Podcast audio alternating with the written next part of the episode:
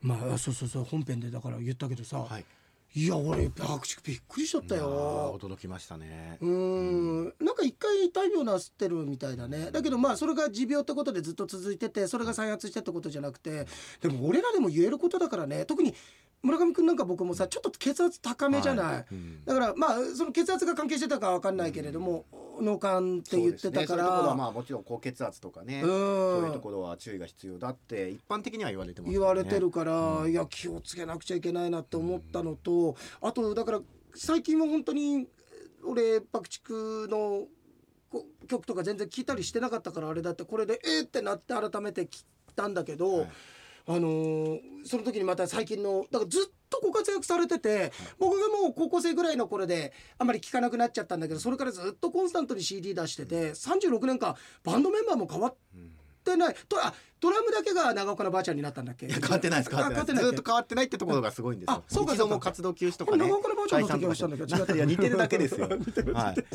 うちのばあちゃんどんなかい。あの八神徹さんで検索したら分かると思うんだけど、あの髪の毛ずっと立ててるから そんな髪型はしてないと思いますし、うん僕も見たことないから分かんないけど多分似てるんですね。と似てる。なんかこんな感じの方,、方っていうかうちのばあちゃんなんだけど、聞いてさいやびっくりしてで改めいやそれでなんだよ、はい。で僕、うんと、中学生の頃すごい好きででまさに僕の中学1年2年ぐらいの頃にあの「悪の花」と「悪の花」のアルバムで大ヒットしたのさ。でその翌年に「狂った太陽」ってアルバム出してんだけど、はい。それ俺爆竹で一番聴いてるアルバムなんだけどこれがないのさ。で途中で俺売ってるとかって記憶もないしで僕どっちかっていうとその中学高校の頃って CD の数を集めるってのをなんかその自慢にしてたから、手放すとことはないんだよ、はい。買うことはあっても、だからどこで引っ越しのところで他のは結構あるんだよ、うん。一応ちょっと長岡のばあちゃんに聞いてみましょうか。長岡！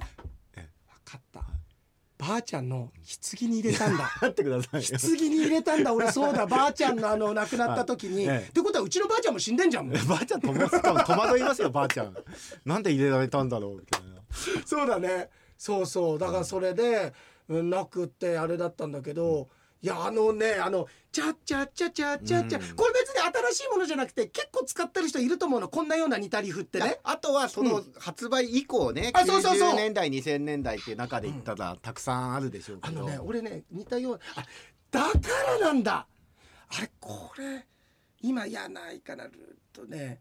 うんとちょっとさ音出せないからさ、はい。一旦ちょっとマイクを落として村上君に聞いてもらいたいんだけど、いい、はい。ええちょっと一回音、はいごめん俺ちょっと出てこなかったんだけど、あ出てこなかった出てこなかった出てこなかった。今スイッチ落としたから聞いてるのかな長岡のばあちゃんと更新したんだけれどもちょっとダメだった。えちょっと。待って待ってください、うん。一回確認する、長岡のおばあちゃんうんはご存命なんですか、ばあちゃんはねもう十何年前に死んでます。死んでます。生まれ変わりでしたから。生まれ変わりでも何でもないです。違いますかぶってるでしょ。かぶってるの、はい。かぶってるそう。であのねルーニーってバンドいて俺自分の番組でも曲かけさせてもらうんだけど、えあのねそのねイントロがね「ジャッチチャッチャッチャチャチャチャッチャッチャッチャッツチャッチャッチャチャチャチャッチャッうんツジャッツチャッチャチャッチャってなんかちょっと似てるじゃん、そういうようなリフ刻むリフっていうかさ、な多分好きなんだわ俺これ、でなんで好きなのかなと思った時に、今気づいたのは、あ僕爆竹が好きで悪の花で初めてそういうっぽいリフを聞いたからそれが懐かしさにあるから好きなのかなと思ったの今、あの悪の花のねうんいやーそう。なんか当時はね X もすごいかっこよかったけれども、まあライブに行けたってのもあるけどね,、まあね。X は俺ついぞライブ行くことできなかったからあれだけど、爆竹は旭川の文化せ会館かなんか市民会館みたいなとこ来てええ。コンサートやったから、本当にファンをね大切にするバンドだってね皆さんそうなんだねやっぱり。うんいやなんか見たらあのーあれ俺あと間違ったこと言ってなかったからさっきあのクイーンのさ、クイーンのロジャー・テイラーで合ってたかな？ロジャークイーンロジャーロジャー・テイラーだったっけな？あ違う違う違う。違う間違った俺、ロジャー・テイラーはドラマーだ。あの人誰だったっけ、あポール・ロジャースだ。ポ待ってちょっとポール・ロジャース。ちょっと間違っちゃった。あの本編恥ずかしい。はい。ポールロジャーいやこっち聞いてねえだろうなあれを。そうポールロロジャー・テイラーはあのドラムだよって突っ込んでくる人はこっち聞いてねえだろうな。突っ込んどきますか一応じゃ突っ込んどいて、あはい。どうできる？なんかそれ。突っ込みましょう。ん。うだから言ってください、うん。違うよって。うんうんうん。あはい。今ちょっとあいい？ああ、はい。面白いね、はい。あま待ってポール・ロジャースで合ってるよそれだけはちょっと。あそうですね。ん。クイーンそれこそね札幌ドームでやりますよね。あ本当、ね。今もポール・ロジャースじゃないんだよね、ええあポール・ロジャースだ。はい。うんいや違うよ。ポール・ロジャースだよ。オッケーはい。でも良平さんが良平さんに突っ込んでることにうん、いやいなりますから、ね、やいやいや、はい。それでできる？逆にだから本編先に皆さん聞いてるわけじゃないですか、うんうんうんで何だったんだろうって違和感あったのが今ここで伏線回収されるからいいんじゃないですか、じゃあもしの載せるかどうかは別にしてはい。これも入れさせておいて、は今のセルフツッコミ何だったんだと思った方はぜひこの後のラジオクライドポッドキャストの太陽系第13惑星を聞いてください、はいはい、一応これも入れておきましたから、もう好きなったら使ってください。一応僕も一個言ってはいはい。いや長岡のばあちゃんじゃないよ。ありが一応入れときましたありがとう。ありがとう。なんて汎用性のない。使い道のない。ねあの、ね。コメントでしょうかっていう、ええ。そうで「句の花」とかね。でね当時爆竹の狂った太陽じゃなくてその次のアルバムかなんか忘れたんだけど「シークレットナンバー」ってのが貼ってたの、はい。えっと曲自体は10 11曲12曲ぐらいだったんだけど99曲目みたいなのがあるの。ええ。でほんと一瞬よ。本当になんか、い、や一瞬ってごめんそう一瞬だったか忘れたけれどもちょっと曲が流れんの。はい。ほんでそあそういうなんか遊び心みたいなのもすごくわーって思ったのを今でもトラ覚えてる。ックがこう無音で一個ずつ増えていってってくるんだ99シークレットトラックってねありますよね。シ爆竹ちょっと入れてみていい、はい。爆竹シあし爆竹えっとシークレットトラックあシークレットトラックいくよ、うん。し隠しトラック。うん。そうだね。あんとうんとあと爆竹でこれ出てこねえな。ああ出てくあ出てくる出てくる出てくる。出てくる。あこれだこれだこれだこれだ。隠しとタイトルトラックこれえ？あちょっと待ってね。ちょっと待ってよ。ええ。うんと。あそうだそうそう書いてある書いてある。いい？ちょっと。はい。とえっとアルバム「ダーカーザンダークネスだ」はい。ダーカーザンダークネス」ん。あれ黒いジャケまあほとんど黒いんだけどバッジャケット、ええ黒くまあいいや。でこれはアルバムジャケットなどは10曲表記ですが、93曲目だって、ええ。アルバムタイトルの「ダークザンダークネス」あ「ダーカーザンダークネス」うん。あシークレットトラックにタイトルの曲が入ってんだって。しゃれてるわあしゃれてるわ。あいやー。ね。あそうそうそうそう。っていうのがあったのが今でも覚えてる。今でもまだそのアルバム聞いてなくてこれから聞くの楽しみにしてた方ごめんなさいね。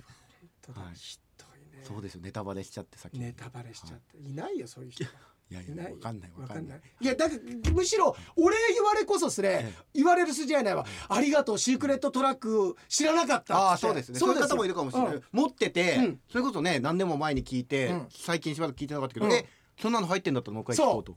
多分ドラマのあのー八神徹さんも「えっ?」つってなんないえっ?」でなんで知らされてないんですか？なんで知らされてないんですか？長岡のばあちゃんと泊まれ長岡のばあちゃんじゃないよ疲れた。あ使いた。いやそうなのさなんかね。いや本当ね。だって俺らだってもう言ったら何かあってもおかしくない年には入ってるから。はい、いやだからショックなんですよ。ちょっとこうやって笑いに変えてますけど、うん。僕もちょっとなんか自分それこそ血圧高いし、脳のねそういう結果とかそういうの心配なんで、うん。はい。だからいやー怖いなってなんかそう考えるとなんか妙にこう、うん。頭がいずくなったりとかなんかね。あなんかね。いやいや引っ張られちゃうってこともあるから、ああ変に不安不安がね病をさうん。増殖させるってこともあるかもしれないからあの健康管理はしつつあのうまく難しいけどね、ええ。不安を覚えつつこう健康管理は維持していかなくちゃいけないんだけど、そうなる時までじゃないとなかなかこう例えば塩分過多なんだ、ええ。俺なんか塩分とか糖分過多だと思うけれどやっぱり何かが起きないとさ、なんかこう節制できないといや弱い。やっぱりなんか、なんか引く気に流れるというか人は安気に流れちゃうというかさ、なっちゃうよね。うん。いやー。あそういえばね、はい。でまたちょっと話変わるんだけれども、えっ、と伊藤君が、はい。あのー先月勤務中に川崎市の仕入れ先から届いた部品の入ってる段ボール箱の中から、梱包材代わりに使われていた、あの新聞の中に枝太郎さんの特集記事ってすごいねこんな偶然。こんな偶然ありますか、うんえー、よくあの新聞くしゃくしゃって丸めてそうクッションというかコンポーザーにする中の一枚が枝太郎愛さんの特集記事だって。うわ。すごいこんな皮肉なことある？あの全然テレビには出られないくせにこういった放送には使われるっていう。うまい。ありがとうございます。うまいわ。うまいね。今のうまいね。今のはうまいわ。うまいですね。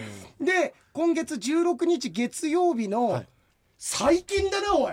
すげえ最近の使われてんだ。もうよっぽどさあのなんつうの県外に送りたかったんだろうね これをね。もうなんか呪いのそされ一週間ぐらい撮っときますからね。そうだよ。はい。呪いのビデオみたいなさ これみたいなもうとにかくもう神奈川県から遠くにやりたかっこのたんじゃない？記事は読まないなっていうそうだね。後々ね。そうだ読まないなってそうだね。いう新聞だったのかも。読売新聞社会30名30名あるか読売新聞。相当後ろの方です。うん、チラシ中じゃないのこれ。で震災落語「笑って泣いて創作雪柳」あえー雪柳ね。子孫を失った女性演じる掲載されてましたっていう。で当時の震災当時の避避難所でね、えーボランティア活動に携わった時の古典落語鶴を演じた際のねエピソードを中心に全ての記事が当時の震災における落語の戸惑いの気持ちが伝わったっていうことで。いやこれはね本当ね江戸トロニさんの中ではあのやっぱりさあるよね。あのーあ図らずもこれうちの母さんの誕生日。長岡のばあちゃんの娘の誕生日だよ。すごくない？このシンクロ。本当ですね。10月16が。すごくなあー長岡の母ちゃんの。い長岡のばあちゃんの娘の。長岡の母ちゃん。長岡の母ちゃんはい。のそう長岡の母ちゃんの はい。誕生日ですよ。いやえーだけどさ、はい。この曲を生むためにこの本を作品を生み出すためにっていうような人いるじゃない、はい。なんかそういう作品ってさそれだけで使命全うできたの。俺枝虎兄さんやっぱり、この作品を生み出すために創作落語やったのかなと思うぐらいのいい落語。いや本当に素晴らしい作品ですよね、そう。はい。ただやっぱりね枝虎兄さんプレイヤーではなくてクリエイターだから雪柳は人にやってもらった方がいやい気がするそんなことないですから。だけどな。でもね乃木坂にこう指導したりとかね。そうそうそしてらっしゃるかう、ら、うん、だからやっぱり前に出たがっちゃうからすごいこれなんでこれ枝太郎兄さんのさ、はい。特集記事の写真がゆで卵みたいな ゆで卵ゆで卵の写真。それ枝太郎おじさんのカニなんですよ。カニじゃない。お前泡食ってるよ今多分。カニだけに。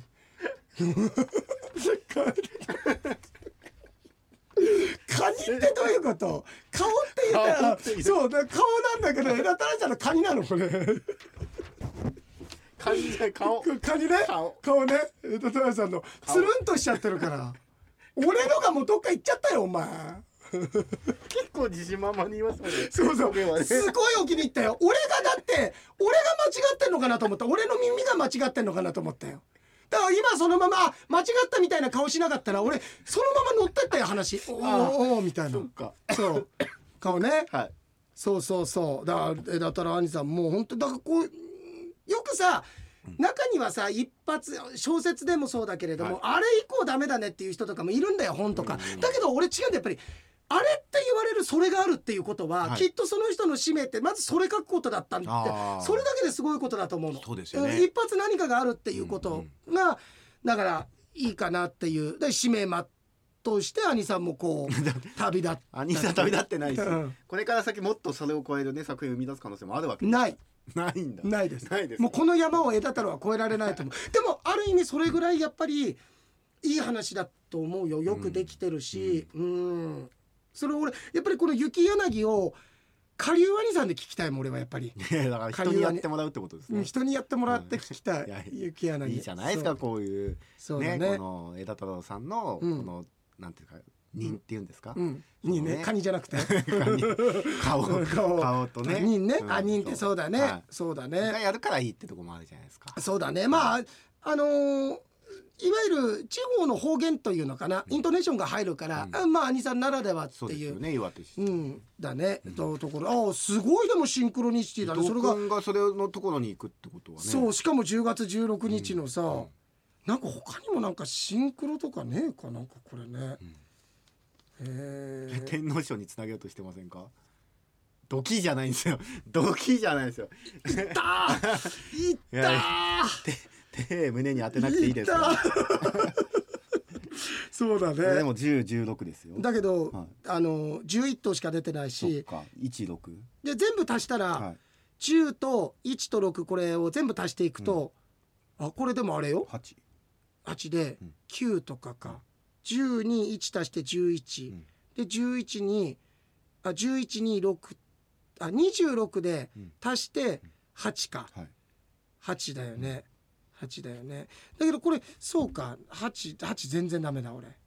全然ダメだ。ダメだ。ダメだね。なんだよなんだよじゃないいやーそう、あすごいシえーでもこんなンクロだね偶然はこれはすごいし。ね。しかもそこに気づいたのすごくないですか？すごいすごい。伊藤君がだってそのね、うん。普通あんまりその新聞紙一枚一枚見ないじゃないですか。見ない見ない見ない。このね、うん。うん、すごいまがまがしさみたいなのがなんかあったんじゃないの？まがまがしさ。まがまがしさみたいなのが伝わってあこれなんか開いたらっていういやさそんなことないでしょ。でもすごいよね。本当すごいですよ。すごいよ。だって多分あの地域版ってことなんでしょ？読売新聞のね。そのさっきも出てたけど。そうですね、ええ。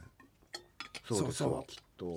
川崎市あでシンクロで言えばだよ、はい。村上君去年の今頃だよ。イケポンから来てるんだけれども去年1年前の天皇賞のシンクロがすごい印象的だったと。はい。あの確認してくれたんだってアーカイブで、ええ。そしたら伊野さんのメールのシンクロから村上君、うん。イクイノックスにしたんだよ、はいえ。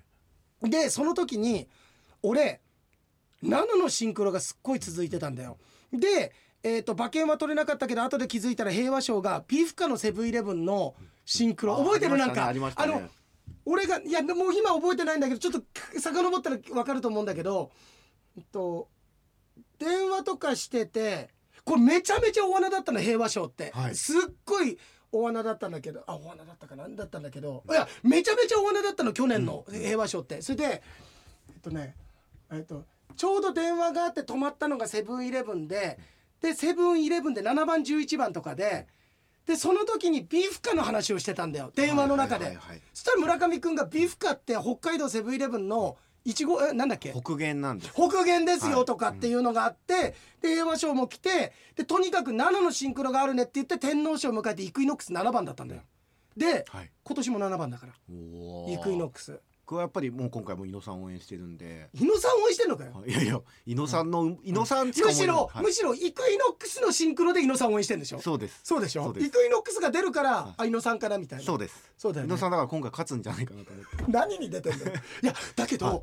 そさっきのあそうだあっちでは言えなかったけどもうイイイクイノックスは俺ほんと負けないと思うっていうか馬体が気持ちいいぐらい光り輝いてて俺今まで本当に競馬もな何千何万レースときっと見ててでパドックもいっぱい見てると思うんだけど去年の有馬記念のイクイノックスのパドックに勝つ馬は今まで一度も見たことがないの。で今年ね一頭イクイノックスまでいかないけど何かの明治で素晴らしくよく見えた馬がいたっていうのを言ってると思うんだけどそれ今ちょっと思い出せないんだけどそれぐらいイクイノックスの去年の有馬記念の馬体の良さっていうのはパドック見てあもうこれイクイノックスの生まれんとか三連服じゃなくて頭の馬券買わないとダメだって。これで外れても納得できる。こんなパドックで負けたんだったらもう納得できるよってぐらい素晴らしくて。で案の定勝ったんだけどそれと同じぐらい一周前の段階ですっごい艶があってほんとねなんつうの濡れるような馬体っていうの？光ってて。ほんとみずみずしい馬体してて。でパドックがどうかってのは分かんない。あ宝塚記念の時実はパドック良くなかったんだよ俺。パドック良くなかったからで勝ったけどね。どういうパドックで出てくるか分かんないけど一周前の段階だったら俺イクイノックスが負けるのは想像できない体をしてたの。ただそこにドーデュースが日本ダービー以来来るわけでしょ。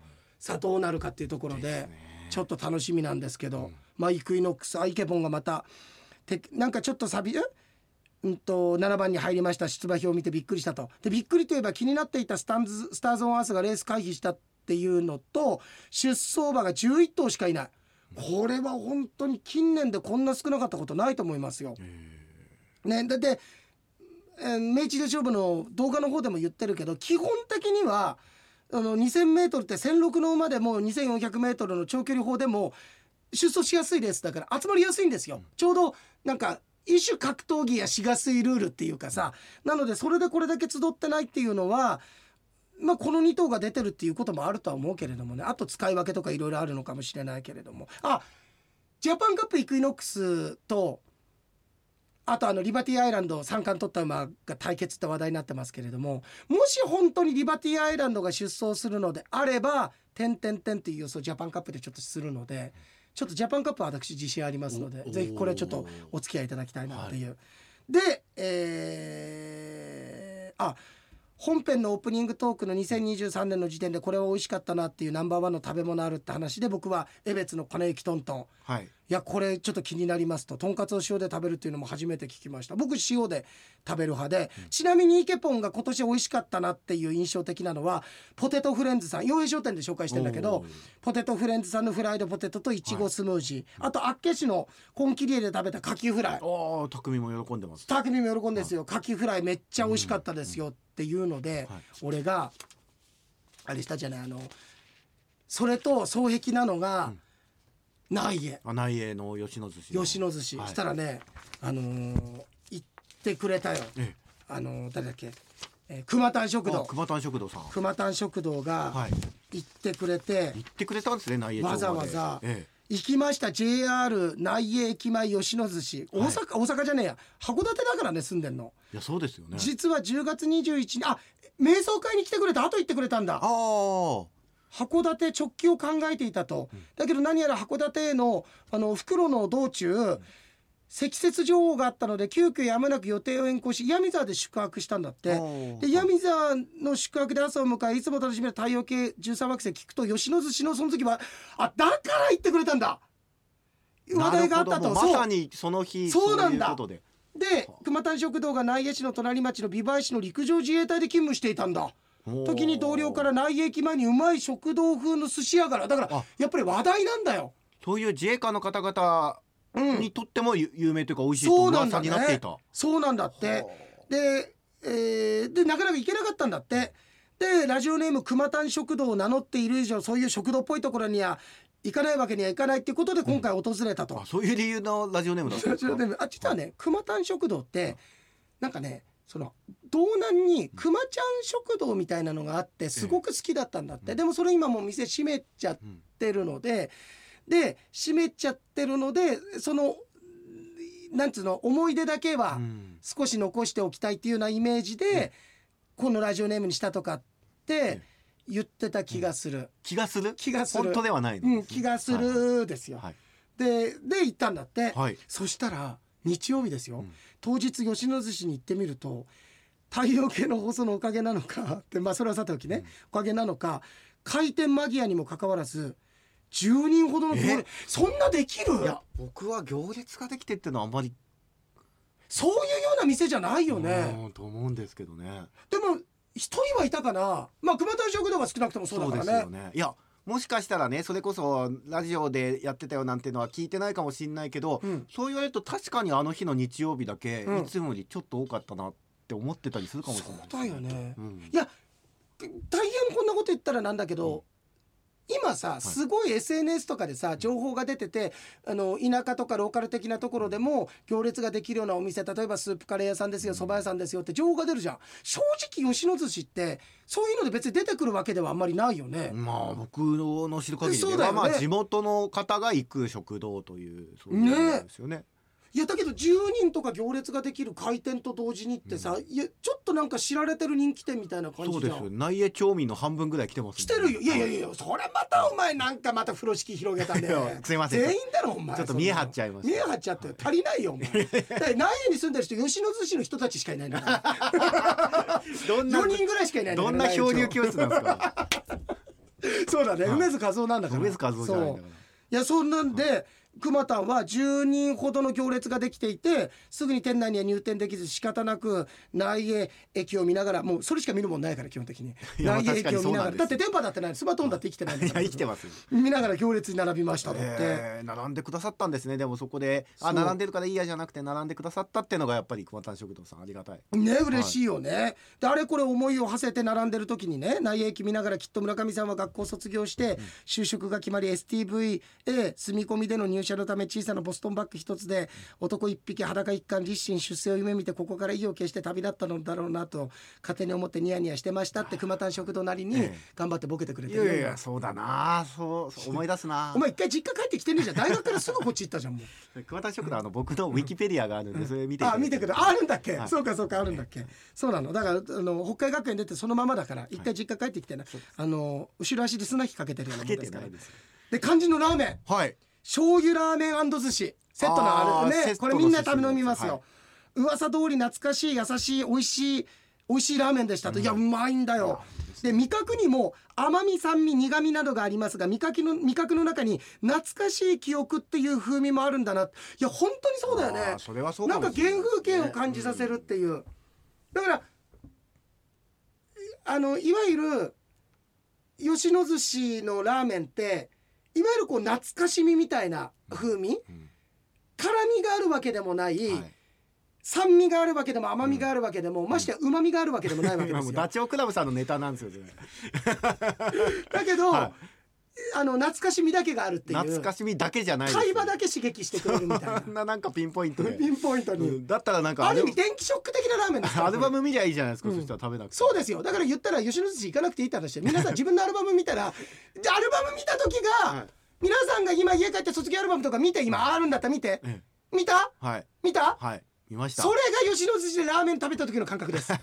もうだからこれで大丈夫です。いやいやどっちなんですかね？営業妨害なんですか？それとも、ね。はい、いや行列はでもそうなんだ。前できんのかな？どう開店前はできるのかもしれないですねこれも。平日はいなかったよ全然、うん。俺も実は一回前言ったけどええ。言ったら休んでたっていうか、はい。いや勝手に行ったんですよね いいだろ言ったって大した人来ない街なんだから。そんなことないですよ、うん。行列できるんですから。うん？せめてだってお客さんなんて太田正規の太田さんしかいないんだからね 太田関のお父さん確かにあのモンスターウルフっていうあれ作ってますけど、あ太田さんとモンスターウルフしかいない なんでモンスターウルフラーメン食べに並ぶんですかみんな寄りつかないですよこそうああれではないよのもののけ姫って確かにあの怖いんですからあれまあねね。鹿とか今危ないですね。食べるっつってたんだ生きろいけるいける食べるっつって。食べる。そう、はいえー、あそして次回釧路の瞑想会も来てくれんのよ。ああそうですか。これさ、はい。こまさにこの間の陽平商店で、釧路から、はい。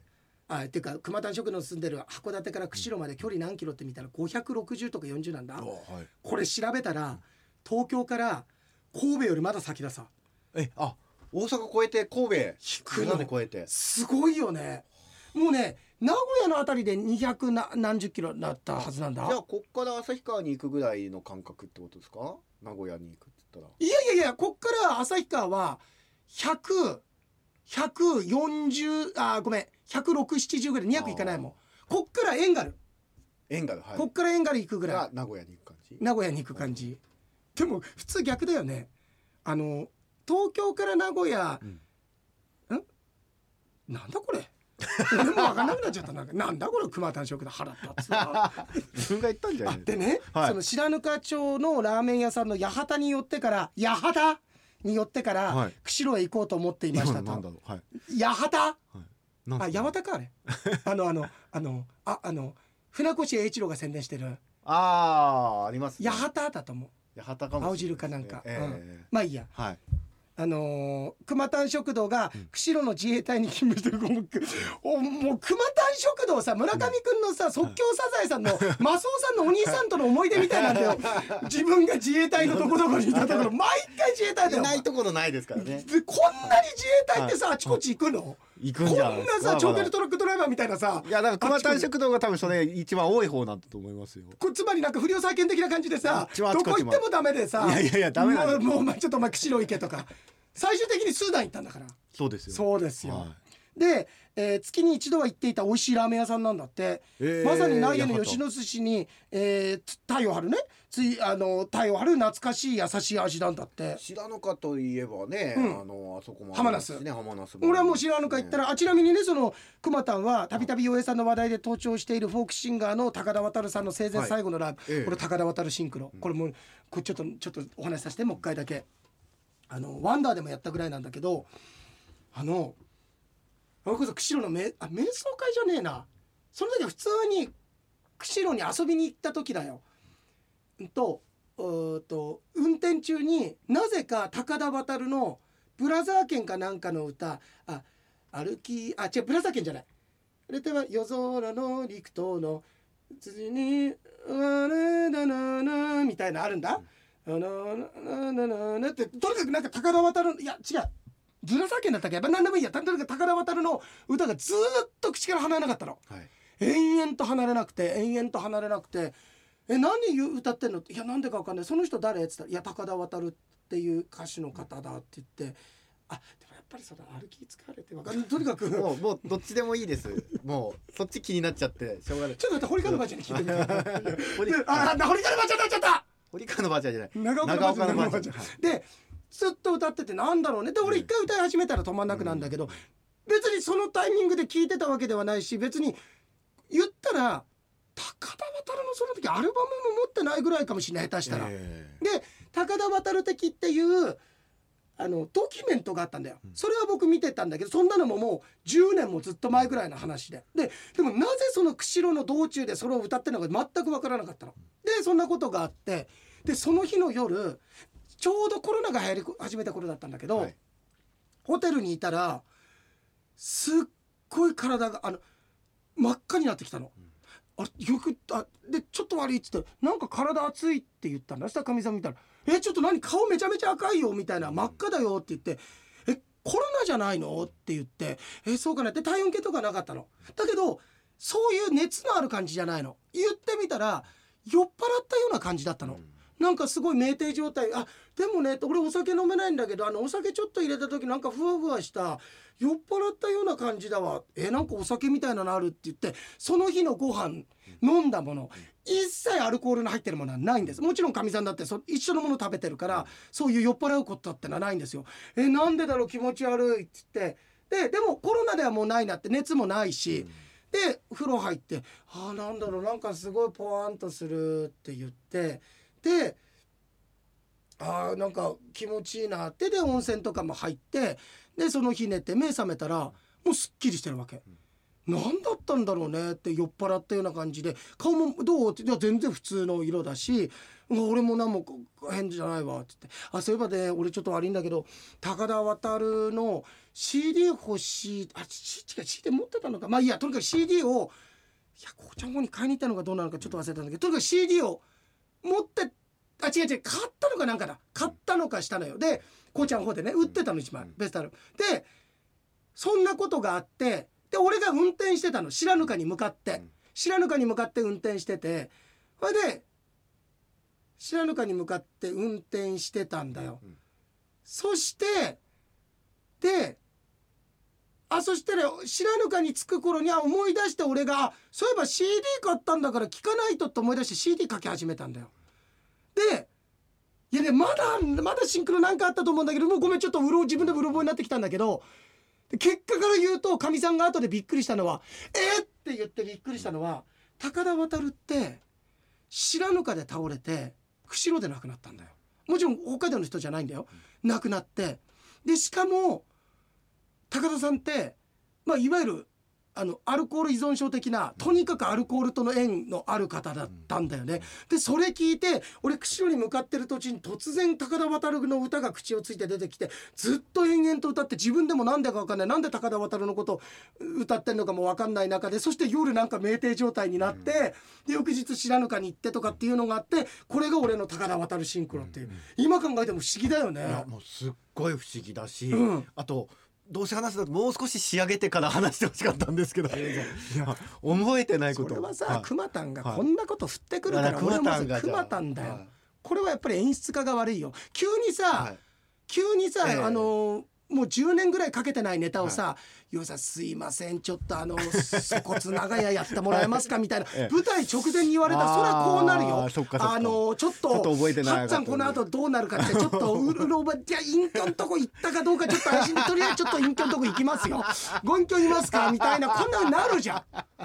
なるじゃん。こそうですね。れやっぱり主催者が悪いよ。こっちはだって俺工場級やるつもりで言ってんだから。そうですよねやろう。いやただおかねえぞこ今日この話するつもりなかったんですないですよ。だって俺ネタ出して工場級って出してんだから。そうですよね。農園さん、はあのー、何？え敬老の日イベント、演目、はい。工場級。当日粗骨長屋だから、い。や花ちょっと皆さんうん八さんかわいや桑さん熊丹が悪い熊熊丹そうだよ。熊丹があるよ、いやくっそますよ いやこれだから遡ったらワンダとか録音してくれてる人はあれだけど、い。やこれでも話してますよ多分。そうだすごいよね。いやだから。これは俺の中でいや、はい俺あの魂ってことは信じて幽霊とかね、うん。自爆霊とかはいない、まあ、ネガティブな霊はこの世には存在してないって。もうそれであなたに金品を搾取しようとやるやついたらもうもう弁護士だろうが警察に言ってくれっていうぐらい、ただ魂はあると思うの。魂だとかその人の思いだとか感覚っていうポジティブなものはあると思うの。その人が存在していた痕跡っていうものが。それがまさにこうやって表示するってこういうことなのかなって、だってそれまで村上君の中で俺があごめん今今完全にボケたいって顔したいいぞ。これです大丈夫です大丈夫です。大丈夫いやいやいやいや大丈夫です。大丈夫です大丈夫です大丈夫大丈夫大丈夫大丈夫です。これだけは教えて、ボケようとしたかしてないかっていうことだけしてみたい。ボケようとはしましたね。だろ偉いもんでわかるね。わかるね。あのあ何にも言ってないんだみ皆さんは絶対わかんないと思う公開録音とかに立ち会ったとしてもえ今のでなんで村上さんがボケた ボケようとしたって分かったのっていうの絶対わかんないと思うんだけどこれだけ付き合い長いと目の踊りあの、はい。泳ぎ方、え。口角の上がり方来るなっていうのがなんかあの、ツバメが低く飛ぶみたいな。これあーそうですね。雨来るぞみたいな、あと僕もあのあバレたっていうのも分かりましたけどね。しかもはい。俺が、まあ、今俺これ、はい。ああの、ええ。玉坂言ったけれども、はい。え言わなくてもええ村上君的に、はあ陽平さんは今ボケようとしたの分かってるだろうな、でも突っ込んでこなかったの今ボケるとこじゃないぞって言って、はい。それすらも突っ込まないで流していったなって、絶対バレてるなってこと分かるでしょ、そうです。でちょっとこう目を伏せてうんこうねあの目をあえてそらすんですけどまあバレてるだろうなっていう時はありますよそれは。あるよね、はい。い、やそれでだから、そななんだっけそななんだっけあ結局分かんなくなっちゃった。けどでもそうそう。そういうあの魂の憑依はあるっていう、でもなんで洋平さんを選んだのかなってのは僕その時からだからねあそうこれ言いたかったのはだってね俺がこれまでの人生村上君と付き合い長い中で、高田渡の話ってそんなにしてないの俺、そうですよね。あのーあのねフリックっていうわがかどっかでやってた俺好きな香川照之出てた90分ぐらいの映画っぽいドラマがあそれがあれですよ。え苫小牧がロケ地で京さんにフラワー王子のお店の名前出てるんだけれども出てんだけどそれであの大塚寧々とか出てる映画なんだけどそこでブラザー券使われてて俺ブラザー券はね昔かけたことあるかもしんないんだけどそんなのまあ一回こっきりで高田渡のことなんて別に誰にも話したこともないだからかみさんだって知らないし。だからね突然その例えば歌丸さんのね、うん。ことがあってただねそのご縁があるからわかるけど高田さんは別にご縁があったとは、まあ全くない。まあ先生言ったらそのドキュメント見たぐらいですよ。うんいやだからそこでどうして洋平さんにね、なのか、よっぽど人いなかったんだろうねその日。よっぽど忙しかったんだろうね憑依できそうな人が。みんなこの人ならいいかなっていうのが。そういなくてうんもうええ今マヨで高田さんも入ってきたんじゃない？そしたら下戸だったっていう。逆なそうで今あの世で言ってとん だ災難だよ私もみたいな。高田さんもさそうそう。いやすごいだからね。そうだからあだから熊田も覚えてるっていうことだよねボクシンガー高田さんが。うん。生前最後のライブを開いあそうか。このこれを今日読むってのはもうシンクロだよ。高田さんもライブ中だから。うん桜井さんもライブ中だから、うんいやこれやっぱりなんか今日こういうふうにちょっと体気をつけなくちゃいけないねっていうメッセージの一つだと思うよ、いやでも本当に、うん、だから、えー人亡くな俺本編でもこれ本編で言ったのかな亡くなる時って最後のメッセージだってその人のね。それはこの曲を聴いてとかこんな作品を生み出したってことだけじゃなくて生き様だとか何かのメッセージってあると思うから、だってこのタイミングでやっぱりその話になるって。しかもねこれはあの話せないですけど始まる前もねいろいろそういう 全部ね、はい。そうですよ、あ本当だね、いやそちょっとこれはそうだね。話せないことなんだけど、実は番組収録前から実はそういう話がずっと実は、ああ本当だね、そういう日だね。なんかこう忍ぶ日というか。気をつけてくださいよ帰り。いや返すよそれは。それはお返しする。お返しする。さん、うん。気をつけて。呪い返しする。呪い返しって言わないでください。いやそうはい呪呪う人はいないですから。そう。呪うんじゃなくて、うん。あの気をつけなさいっていうメッセージね。気をつけなさいっていうやつだから、はい八神徹さん言ってました命の大事八神徹さんは言わない言ってないのかな。はい。八神徹さんだって言うたら気をつけなさい。そんな冷たい人じゃないよお前。八神徹さん。八神徹さんお前冷たくないよそんなに。八神は言わないわ人に気をつけてくださいみたいな。えーでもあれなんだよ。八神徹さんもあれ実は芸名なんだよ。唯一芸名なの。へー。八神徹さんって。なんでなんで？なんでかっていうとお兄さんが早く亡くなってんの。お兄さんの名前なの徹さんって。えーであ八神ってなんか語呂がいいから確か八神徹にしてるはずなんだけどもともとは全然あのあれ誰だっけ？ギあギタージャッキペースか誰かのあのお兄さんなんだよね、えーそうそうそう。でそこもやっぱりだからそういうところ。お兄さんのあの若くして亡くなったその名前をえっとつけたいっていうのがあったっていう。なんかすごいなんかそういう日だね今日ね。ね。今日本当いや本当にそうだね、えーえー何やら風の噂で釧路での同等からの瞑想会の参加者はただ一人とのこと。そうですよ。これあの言ったら、はい。あの沙織さんのためにやってるようなめ瞑想会なんですよ。来ないんだから。え沙織さん？ああまあ今忙しいから最近。いや池田。しかも見て同等からの瞑想会の参加者はただ一人のことってことで、イケポンとノアちゃんは来る。二人来るんだけど、もうめんどくさいから一人にくくってるから。まあ一組ね。一うん。組ですよ、どうせもう二人で一人ぐらい分だろうみたいないやいやいやいや舐めてますよ。まあまあまあでも違う。ノアちゃんももう一人としてカウントしていいだからそうだから二人なはずなんだけど一人です。よいやだからさノアちゃんの一人のこと言ってんじゃないですか、あそうか、はい。人は一人だもんね。そうです。ノアちゃん一人。ノアちゃん人。あそういうことあそうか。こうそうすごい分かってんじゃん。だからノアちゃんの熊谷食堂は別にノアちゃんのことを忘れてとかじゃなくて、ちゃんとノアちゃんの分のノアちゃんだから一人一人一人とそうかそう一人と一匹ってことだもんねそういうこと。悪いなお前は。お前はずっとい。や違うちょっと待ってお前。お前何回も早く早くみたいな感じ。何回も早くよさそんなに引っ張るネタでもないんだから。早くも早く豚のくだり出して早く豚肉出してメインディッシュ出してみたいな。そんなに引っ張るほどのものでもない。みんなも気づいてみんなも思ってるから早く言って感がすごいよお前。俺もなんかさずっといやもうめんどくさいもうそのくだりもいいよと思ってたけどお前がだっかり言うからとりあえず出したけどさ。ありがとうございます。でしょ？はいありがとうございます。で、えー釧路での瞑想会を取りやめて釧路市と江別市の中間地点道南森町でいや中間でもねえだろ。森町の方が道南寄りでしょ。森町ね。えー吉野寿司レポートでした。あ瞑想会でのカードゲーム大会。でもさこの間もこの間ね、はい。カードゲームじゃなくて磁石を使ったゲームやったの、はい。あのあれガキ使でさ、はい。ガキの使いでたまにさボードゲームみんなでやるやつあるじゃん。その中でねクラスターってゲームあって、磁石をくっつけないようにするっていうゲームをやるんだ。あなんかギャーって一気にぶっこうくっついちゃったら負けみたいな。そう、はい、それみんなでやったらめっちゃ盛り上がって面白くて。へでやっぱりみんなでゲームやった後の瞑想って一つになってる世界深いよ、あー。なんかすごく楽しいはいはい。ことやった後の、だからこ次も釧路もカードゲームの瞑想会やるんですけれども 沙織さんは忙しいから忙しくないよ。忙しいんで忙しかったことないよ。見てたけど。ありますよ。ちょっとじゃああといつこれいい、はい行きましょう。あのーゆきさん、はい。ゆきさん。えごめんね。大丈夫ですよ。大丈夫？です。何言いたいかわかる、はいわかりますよ。わかる？はい。ごめんね。大丈夫です。ごめんね。OK あのーゆきさん。はい早速ですがええ。この前放送で泣きそうになる歌が赤とんぼとメールさせていただきましたがどとどこの部分が泣きそうになるのか詳しく書いておらずすみませんでしたと。ああそうなんですよ。分かんなかったんですよねそのね。赤とんぼの。でなぜ勘違いを分かったかと言いますと曲名を調べたからなんです。その時の歌詞のことが書いてあった。つまりあのなんかうんと自分の15歳でお嫁に行くうん。僕らでも理解したんだよね。そういうことでしょっはいつって、えなななんつうの、え15でうん、えーねえ15でなんか嫁に行きみたいなね。うんそうだね、はい。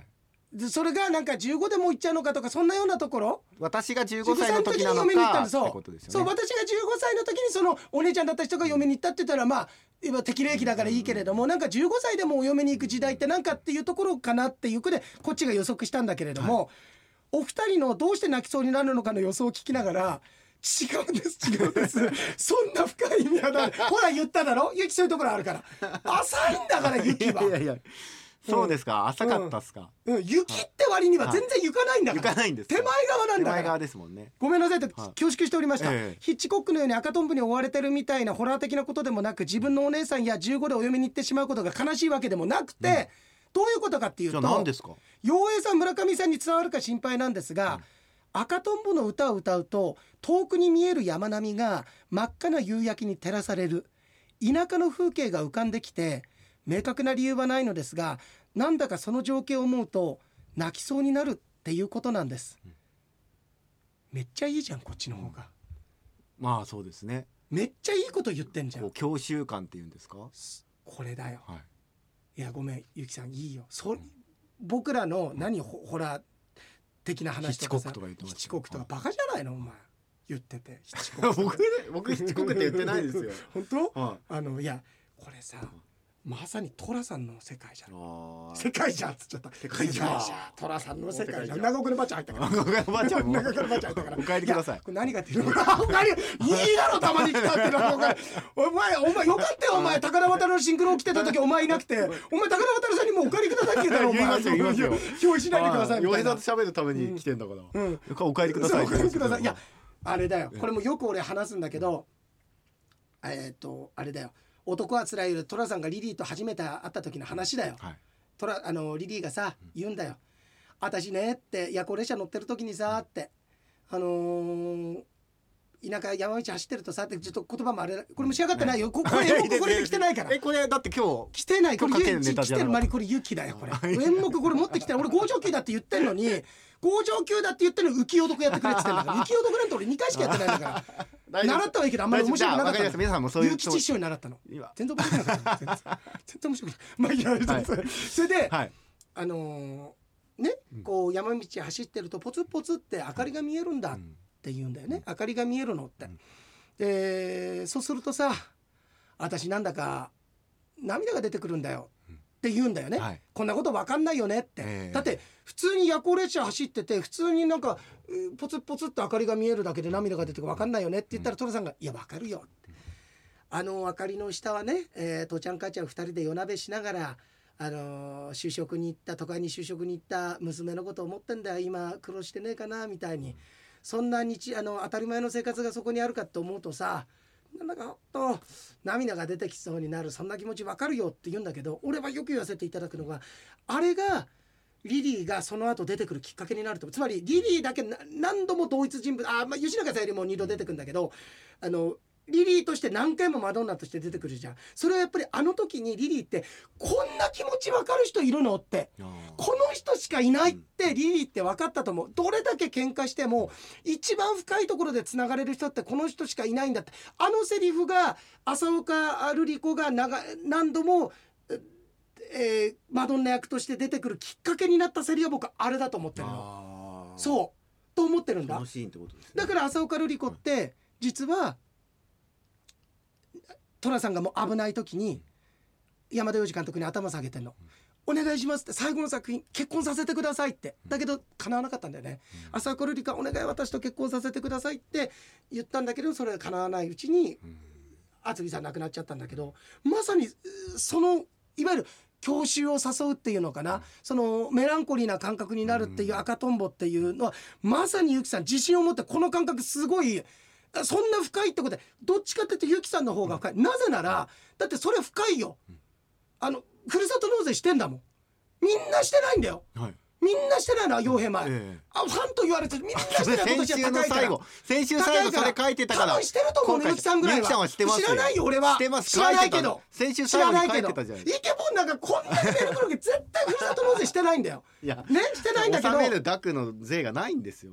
ちょっと待って、はいふるさと納税の陽影米が届いたという私のメールを読んでくださり、ありがとうございます。書いてるじゃないで。すかあ他エンタメーションとかでこれ。いや違う違う先週読んだじゃないですか。嬉しいわ。やっぱやってくれてんだ。いやだからでもまあ別にでもその作品自体がそういうねふるさとのうん。あでもそういうことだから。あそれだよね。大した浅い浅いそんなそ その通りあの手のひらで転がされてるよってことだよねさきちゃんのね思うつぼだよっていうある種思うつぼだよバカ だからストレートに受け取ってるわけじゃないですか、うんうん。ね、うん。青春映画を見てあ青春っていいなって思ったのと同じですよ、うん。でも青春映画を見ながらあ死を感じるとか、うん。そういうところを感じられたらやっぱ深いわけで。そうだよね、いいこと言うね、そういうこと、そういうこと。じゃあ若さの触れた映画を見てだから俺が何度も言ってるように夏が一番悲しいよって。夏が一番ネガティブな俺は季節だと思うよっていうことなんだよ、だからそれを捉えてるのが久石城のサマーなんだよ。あの曲なんだよ、そうですね。夏なんてもっとポップにいくじゃん、だからね俺増地さんの夏の曲の「レモネード」も好きなの。メロディーラインが切ないから。えいや夏うまく捉えてんえねってそれってあれですよね。だから寅さんが、うん。あの吉岡ひ秀忠さんが、秀忠ね。秀忠さん。秀忠だってお前。あれだよ。あのあれあの何？あの豊臣家じゃねえんだからお前。